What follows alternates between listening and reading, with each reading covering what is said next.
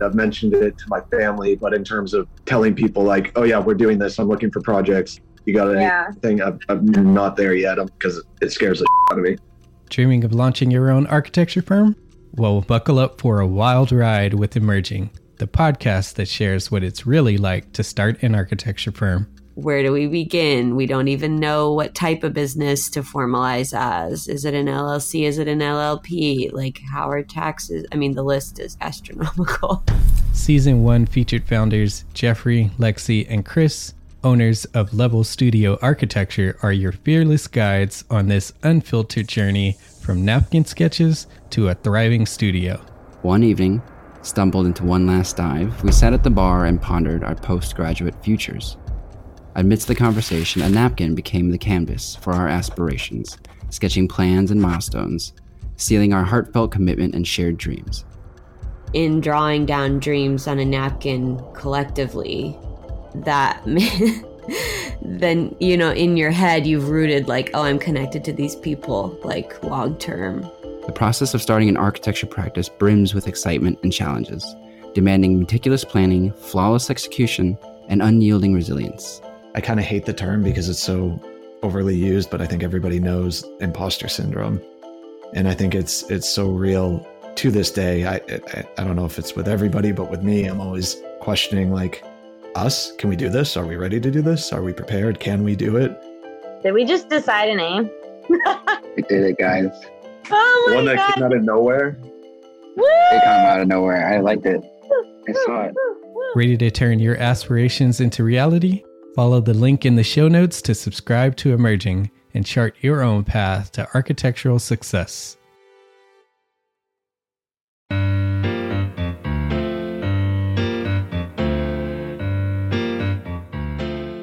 Hello, my name is Demetrius. This is Jason, Morning all. and you are listening to Spaces Podcasts Express. Thank you for coming back, everybody.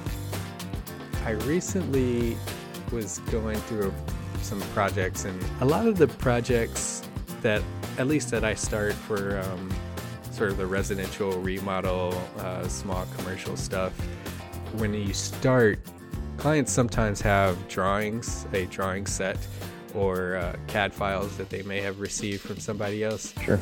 And uh, one of the parts of my proposal is always to go and measure the space myself and do my own drawings.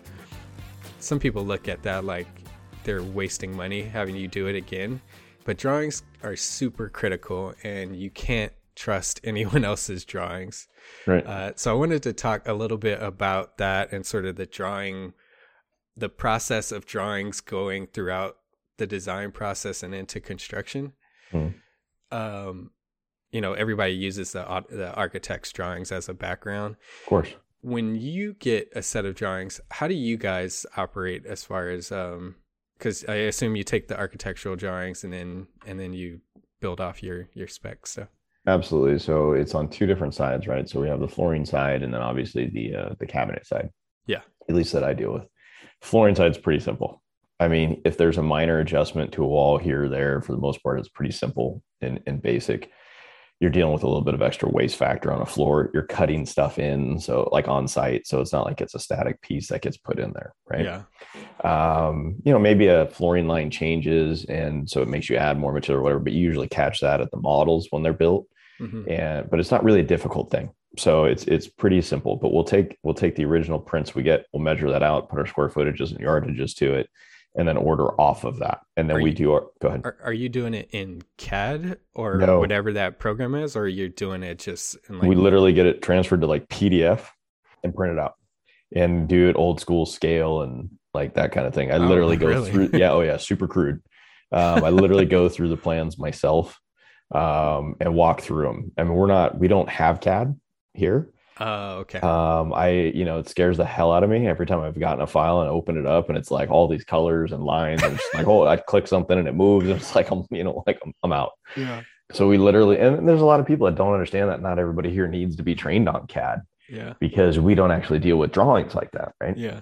On the flooring side. Um, so no joke, I will literally, I have a gal that walked in when we were talking. I put five sets of plans on my desk that I need to measure out. That's interesting. So when I So when I say that, um, you know, not to trust anyone else's drawings, I've done projects where, like in CAD, you can do a, a hatch, what's called a hatch, and basically create that tile, and you can do a measurement on that hatch. So if I were to do that and then and give you the area calc, It's always wrong. You is it wrong or you just don't trust it? 95% of the time it's wrong. And here Right. and here's the reason why. Okay. So when you get, well, at least for when we get to the site to go do the install, because when people do that, you're going to click, and CAD's pretty precise, Yeah. right? So you're going to click on a corner, you're going to drag that box, you're going to get an area measurement, and let's say that room is on the on the plan, it says 10.35 by 20.7, right? It's it's very concise. Let's say as, as far as feet, right? Okay. And so then it's going to calculate 10.35 times 20.7. And then you're going to get a, a net of whatever that number is. And you're going to say, here's what you need to do that. Well, when you get onto the site, what it's really going to be is almost 11 by 21 or, you know, whatever that type of thing is. So there's, it doesn't sound like much, but half a foot by another half a foot in a 20 by 16 space is a lot of material. And that's a net measurement. And so I'm going to make this, the measurement smaller. Let's say it's a 10 by 10 room. I don't order 10 by 10 would be 100 square feet, right? 10 Yeah. times 10 is 100. We all know. Mhm. Well, Yeah. hopefully we all know that at this point. if I ordered 100 square feet, I would be short to do the job on site because I have to cut all that material in from a waste. Dude, there ain't any framer that has 90 degree walls. There ain't any framer that has exactly 10 by 10. Yeah. None of that. So you figure in at minimum five to 6% waste, right? And that, and usually what I would do in that 10.35 by 20, whatever it was, I would call it 10 and a half by 21. You follow what I'm saying? Like Yeah, that's how I just measure it. And then little. add, yeah, and then add my 5% because that's the thing you get from when you talk to, I can't remember that architect that, that mentioned going out and do the plumbing and seeing all the rise and fall. Like, go, you know what I mean? Like she had that argument with that gentleman on site, but Uh, that that's the Christine. difference. Yeah. That's the difference between sitting in an office hmm and experiencing it in the field time and time and time again. You know, even though this is a great concept and they have to follow all the rules, but on site, they're slightly different. And that happens every time. And the guy never snaps the lines right. Yeah. It's just it's just the way it is. And, and in fairness, that's why there's tolerances in our industry. Like because you know it's a man made or man created scenario and and there's going to be different things. That's where I'm, I'm losing you a little bit. So if Yeah. you're if you're doing the PDF already, and then you're gonna overshoot and add your five percent or whatever, if I have the you know the rough square footage of that floor, Mhm. isn't that enough information? And then you can add your Yeah. five percent to that. you, you prob you could probably add like if if if I would say I have to go off the architect's measurement, I would probably add 10% and I'd feel better. Hmm. Again, because of what we're talking about. You know what I mean? Like like the the walls moving three or four inches could make that difference over a 20 foot span. Yeah, You know, like that's a lot of material. just for the transition to floor. Transition, cuts, just in general, right? So if it if the room is 10.25 by 10.25 instead of 10 by 10, you're already screwed. You know what I mean? Like that makes a big difference, right? So that's why we like to measure it. You know what I mean? And then the other thing we look at too, when we're doing it, is we look at the actual layout of the floor. The biggest place that gets into trouble on the flooring side is in the carpet yardage. Because carpet yardage, it comes in a 12 foot section and you have to drop it in the same direction. So what you would do is you would take a 10 by 10 room, get 100 square feet, divide by nine to get yardage. Mhm. Really, what we have to do is 12 by 10 divided by nine to get yardage because you're going to burn a two foot section to finish that room. You don't hack carpet up into little squares and patch it together, right? Yeah, So there's a whole other dimension to that that we have to do, and then and then it depends on which direction in the house you want to lay the seams of the carpet for less traffic, less. So there's a lot of different things that go into it, like any trade, right? Mhm. and that'll transition really well to like the cabinet side. So we use like a cabinet CAD deal. It's not quite the same type of CAD thing as you do. yeah, Um, but I I like to say I will go off the architect's renderings as a uh, as a concept because they never they never account for needing to actually open doors and drawers in the corner. They never, you know what I mean? Like the layouts are kind of a concept. And then not only that, I think we talked about this in one episode. I know what our builder partner likes. yeah, you know, consistently in comparison to whatever. So I, you know, I don't trust the room measurements again. Cabinet ones, we always field measure because three inches bigger or smaller can make a massive difference. Mhm. And, and, and it's not something like flooring where you cut it in on site. It's built. Yeah. Doors and drawers are ordered like the whole bit, right? So now your door sizes are off. You can kind of manipulate the, you can't grow the box size. You can cut it down if you have to, but now you need a new door, a drawer front, and a drawer. Yeah. And so it creates a problem plus inefficiency on site too. Yeah.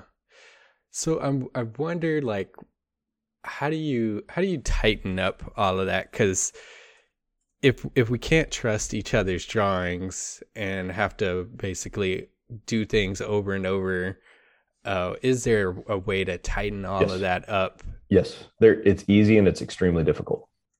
And here and here's why I say that. because w- w- hang on before you say yours the one that i would s- suggest which is in process right now is BIM is supposedly be the the next level where everyone works off of the same model uh, but there is still some responsibility and legality of whose ownership and who who does all of that you know fall to if something is off Correct. And that, and that's why I say it's easy in concept, but it's hard in reality because here here's the deal. The two people that are most responsible for how everything goes is your foundation pour, yeah because that ultimately sets your dimensions, and then your framing. yes So you could do that. And I've had a builder try to do that multiple times where the different builder partners, where they say, look, we are 100% going off the drawings. You are going to 100% only do what we decide here off of the drawings. Sounds great. yeah And the expectation is that builders on site people hold everybody to that accountability standpoint. Let me tell you what the guys on site don't do they don't hold everybody to that accountability because they also have to follow a timeline. And you're trying to retrain people to do look, if it says 10 and a half, it's 10 and a half. It's not 10.4, it's not 10.6, it's 10.5. yeah And they're not all going and measuring this because they all think they have too many other things to do, but they don't hold them responsible to it. And then they don't catch it till later down the road when, you know, drywall's all done, everything's all done, all this kind of stuff. Then we come with cabinets, go, yo, this wall's supposed to be 10 and a half. It's not. Well, I'm not going to tear apart this entire wall and fuck up my schedule and do those other kind of things. So you guys need to fix it. yeah That's it. And because of that, it will never happen until you literally have somebody that said, and maybe it's going back to you know the gentleman with the whatever whatever that is where they're doing the the cast cast in place houses. Cobot Printing? yeah, Yeah, that, yeah. the 3D What- printing Yeah, yeah. So literally, that's going to be exact right by the computer program. hmm Until sadly, it's done by some mechanized way like that, to where it's so precise. I don't think you can do it because you're because who who in their right mind in any projects can be like, you know what, let's delay this another four weeks. Let's get all the trades to come back in here on their own dime, yeah rip all this part. For one, the trades are going to look at you like, bro, I'll just go to somebody else. Like I'm out. There's enough of a labor shortage as it is now that I don't need to deal with your ish. yeah And two, the builder's gonna be like, you want me to do what for three inches? I'm not doing that. You know what I mean? Like, get the house done, get it sold, give me my money back. You know what I mean? Like, that's how that works. So we uh I had hinted at this in our conversation about the evolution of construction and everybody kind of shot it down. I want to bring it up again to see if your if your thoughts have changed now that Yeah. some time has passed. But I was thinking and let's say everything is done in BIM now and you do the entire thing, everybody works off of the same model. Okay. All consultants are adding into this same model and it goes all the way through into construction. They continue to use that same model. And, and when I say to construction, uh, that's to all the planning and takeoff, uh, figuring out takeoffs and Mhm. all that stuff. Costing and all that. Yeah. Yeah. And then you get to the field and you have AR technology, which is developing, and everyone wears the glasses. You pin that model to the site for your foundation pour. All of the framing is laid out there visually in front of you. You put it all down right there. Uh, does that work? No. What? So no. So here. So here's the. So here's the, here's why. Here, here's my Uh. opinion of why. Okay. These guys go out there already with lasers. when the guys are digging trenches, doing all this kind of stuff and whatever, I don't know if you've been out to a site recently where they've been doing these things. And I always, anytime I go to a site, I try to go into the different stages of the development while I'm there. Mhm. Right. And so I've seen guys doing layout for, you know, grading, layout for all these other kind of things. And they're still going by laser with exact dimensions. And it's still off sometimes. I don't know why. I don't know how. But I've seen it enough to know that unless something by machine is doing it, Yeah. I don't think it's going to be exactly that way. That's my opinion. To where you have, and, and if you look at it actually, like um, in land development, like all the all the scrapers, all the graders, they're super cool, right? These massive machines. Yeah.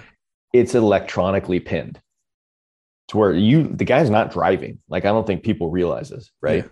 But the thing's going and it's hitting a geo point or whatever you would call it, and then moving or whatever it is, and the angles and all this other kind of stuff. It's literally driving itself, right? hmm That's why the pads are correct these days and all that other kind of stuff and whatever else. But the minute you start having guys setting up lasers and digging trenches on their own, things change. The human involvement, for whatever reason, doesn't allow what you're talking about to happen. The tolerances are different. And I think we see that in every regard, right? Yeah. So if you look at like the tolerances like a machine shop works off of because the machines are machining it themselves and they're set to set points are way tighter than me going and whittling a stick. You Yeah. know what I mean? Like it's just no matter how clean you try and get that, you don't have that same capability, which is also very scary hmm because that means people are going to continue to try and find more and more efficiencies that humans can't create, which means you're eliminating more and more things that humans can do. So I think there's a whole nother branch off to that. So my point in all of that is saying until it's mechanized, it ain't gonna happen. Yeah. I think the variation in material in, in typical wood frame construction is part of that issue. There's warping, twisting, all that. Yeah.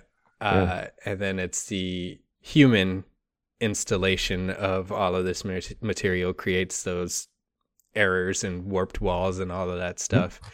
Dude, I mean, even like even like a pony wall. Yeah. when we tell guys all the time, I need it at 35 inches height, 34 and 7 eighths, 35 and a quarter. You know what I mean? Like it, it and it needs to be 35 by 108. How is it not 108? Yeah. How is it 107 and three quarter? How is it 108 and a half? How does that happen? I mean, and, and is 107 and three quarter a problem? No, it's actually not a problem yeah. but it is a problem if you're trying to do everything to this precise situation, right? And ultimately, maybe that's a culture bred problem too, where we're saying, hey, 107 and three quarter is acceptable. What it really is is us saying, we'll work with it. It's not worth the extra day of having to delay that, screw up our schedule, do everything else. And that's when you look at code there there's no exact well i mean there are some exact numbers but um there's always a, a window of you know this shelf can be between 34 Excellent. and 38 inches just because of that tolerance problem Yeah, and who knows what's running through the wall and you know all these other kind of things that go on there. But to your point, if it was all BIM done, none of that would matter because you'd be able to precisely set all your points. yeah but I just until you have machines running off that BIM- again, just like I said, going you know printing a house and having some massive machine deal move around and set all your walls and do all that kind of stuff. I don't think there's any way for you to be able to do that. But that's my opinion. You know, I Yeah. may be I may be at this point 17 years into it, archaic now in understanding. You know what I mean, or belief in it, or I may just be too too set in my ways at that. I don't want to say I'm set in my ways, but I've just seen it too often to think it's not possible from a personnel capability unless you do the things I said earlier. And I don't see the people that are paying the bills hmm wanting to stop at that point to really do that because what are you really going to gain? yeah You know, is there is there that much more to be gained or is there way more to be lost? That's the question. yeah Cost benefit, right? Yeah. All right. So thank you for the conversation, Jason. Uh, thank you to the listeners for listening. We'll talk again on Thursday. Thanks.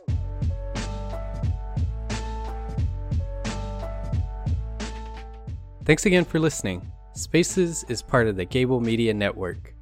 You can check out similar content at gablemedia.com. That's G A B L media.com. If you enjoy our show, you can support us in three simple ways for free. You can leave us a rating and review on Apple Podcasts or on your podcast app if it allows you to. Tell a friend and follow us on social media. Thanks for spending time with us. Talk soon.